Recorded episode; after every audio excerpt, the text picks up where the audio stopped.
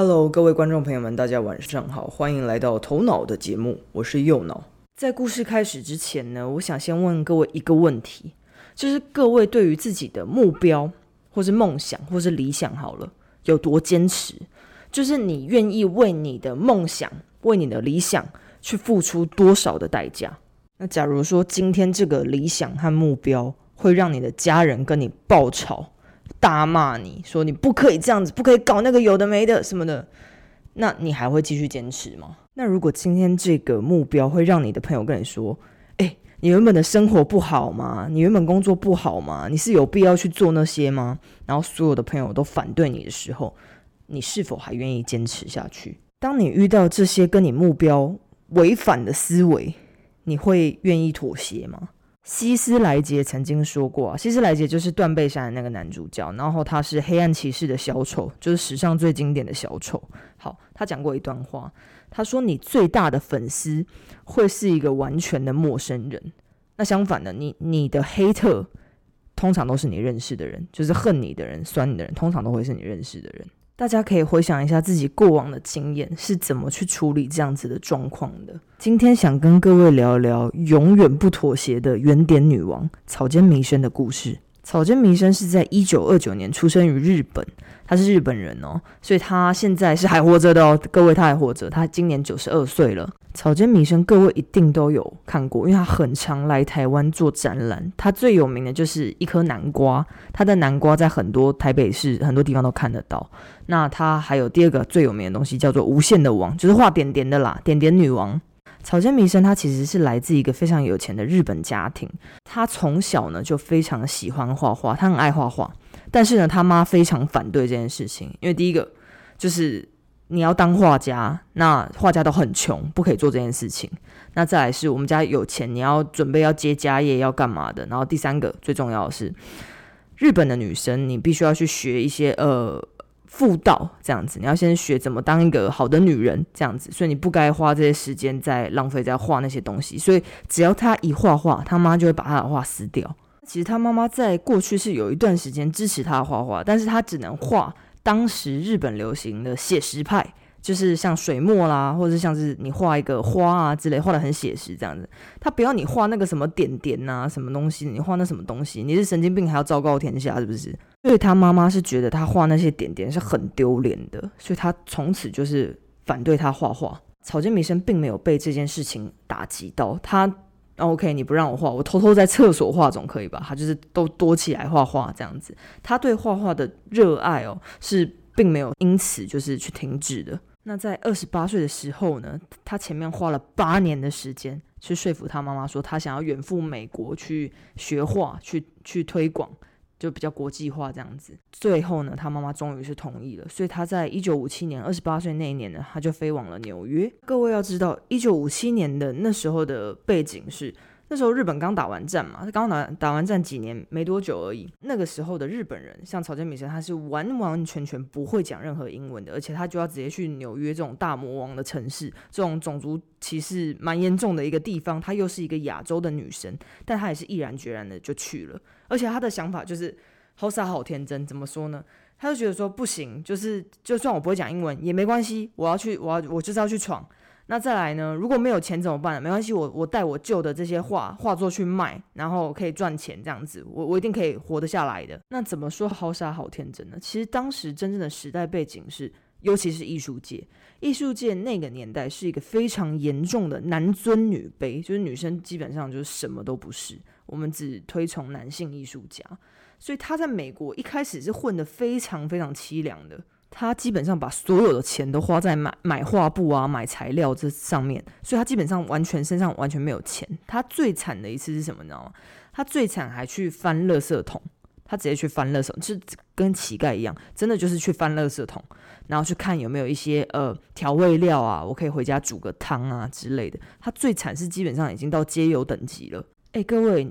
她原本是富家女哦，她是千金哦，但是她为了艺术品这件事情，她为了去创作，所以她甘愿当时这么辛苦，她也不回日本，她甘愿当个乞丐，只为了要追求梦想。那尽管是这样哦，草间弥生还是没有一丝丝想要放弃的念头。你要知道，他那时候已经穷穷的跟鬼一样，然后他又有严重的精神疾病，但他都没有一刻想要放弃创作。他有一次呢，真的是心灰意冷到不行，就是想要自杀。那原因是什么呢？其实也不是因为穷，也不是因为怎么样，他就是因为一个原因，他的创作理念遭到偷袭。就就人家抄他的创作的方式，然后人家抄袭完之后呢，人家红了，他还没红，他还是穷的跟鬼一样，他就觉得真的是哦天哪，天要灭我这样，然后就要自杀。结果那一次自杀呢，自杀失败，被救回来，就救回来之后，她变成一个更疯狂的女人，她就完全的投入了裸体的行为艺术。那后来呢，也有因为这样的行为艺术的部分呢，得到一些知名度。那她在纽约开始有一点点小小的名声。但是各位要知道哦，在艺术界你有小名声，不代表你等于赚钱，这是两件事情。当时这么穷又有严重精神问题的草间弥生，他要怎么样去看医生呢？他完全没有钱呢，那怎么办呢？所以就有一个他人生中其中一个贵人就出现了，有一位医生。那他就跟草间弥生讲说，没关系，你就用你的画来来付钱就好了，就是你以画就当就送我画，那我不收你钱这样子。所以呢，在纽约就有一位老医生，他前几年过世了，他就拥有草间弥生当时一九五几年最多最多的作品。这个医生呢，是当时曼哈顿唯二其中一个会讲日文的医师。他在他三十三岁的时候。遇到了他人生中第二个贵人，就是他的爱人约瑟夫。那时候约瑟夫已经五十九岁了。那约瑟夫也是艺术界的人，那算是艺术界的前辈。他跟约瑟夫非常相爱。然后，但是因为草间弥生跟约瑟夫都有一点点精神的状况，所以呢，他们是一个算是没有任何性爱的一段感情。那这种柏拉图式的恋爱呢，长达了十年。这十年间呢，约瑟夫也给草间弥生非常大的帮助，就是他教他怎么去销售他的作品。因为各位要知道哦，他为什么会拿他的作品去付付钱给那个医生，是因为他的作品卖不掉，所以他那时候还是很穷。他小有名气，但还是很穷。直到遇到了约瑟夫，他才知道哦，怎么样去行销，怎么样去卖作品。这个恋爱持续到一九七二年，到约瑟夫离世的时候。那约瑟夫一走之后呢，草间弥生其实他的精神状况更严重，因为。加重了嘛，对不对？他就想说，OK，那我回日本养老好了。都要知道，日本是一个非常保守的文化哦，所以他一回到日本的时候呢，大家都觉得他是神经病，他是疯子，他在纽约做那么多丢脸的事情，他是国耻什么的，所以大家都对他非常的。不友善，所以他一回到日本之后呢，因为这些外界的这种声浪，他就觉得说好，我自愿住进疗养院，然后我还是要持续的创作，所以他就一直在他的疗养院里面创作，一直到他六十岁的那一年呢，他就决定回纽约办回顾展，办他那个以原点为主题，草间弥生点点的那个主题，他回去办了一个展览，结果呢回响非常好，所以当时全世界都有陆续有一些。人开始注意到这个艺术家，但是各位要知道，你知道这个艺术家跟你会不会投资这个艺术家是两件事情。他办完纽约展之后呢，其实曹建明先生有来过台湾，那他就参加了台北艺博会的展览。当时呢，他已经呃很老了，五六十岁了，他就带了一大堆他的作品飞到了台湾，那参加艺博会为期七天，一周还是一个月我忘记了。但是呢，那个时候呢，结束之后，他半张作品都没有卖出去。所以那个时候，亚洲人对他的作品其实是很不支持的。那个时候就有一个艺术经济，就看到说，哦，草间弥生怎么那么可怜，就是来了，然后什么都没卖出去，太可怜。好，我带你认识一个大厂家。那那个大厂家看到草间呢，就觉得，哦，这样子哦，那我全部买断。他就把那时候草间的所有的作品都买下来。那现在投报率应该是无从计算了，因为当初买的价格跟现在拍场的价格，那应该是。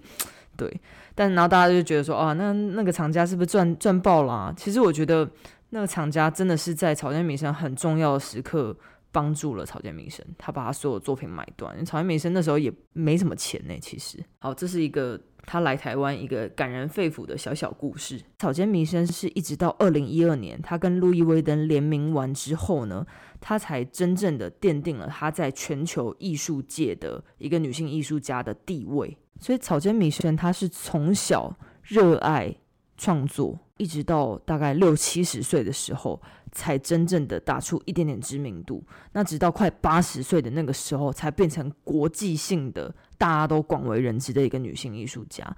所以她中间奋斗的过程的年限大概是六十年左右。各位对于自己梦想和目标的热爱程度有多少呢？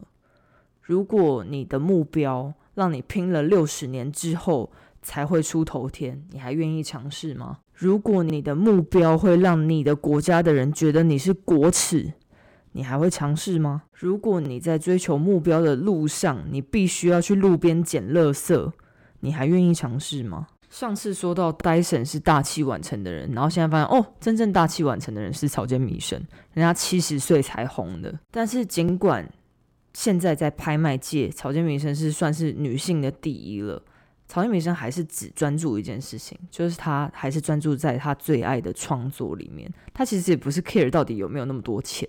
结论：草间弥生的故事教会我们一个观念，就是当你在追求目标的道路上的时候，不要妥协，也不要放弃。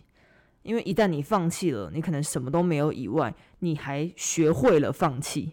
当你学会了放弃，你未来在很多事情都会习惯放弃。那草间弥生的故事更激励了我们。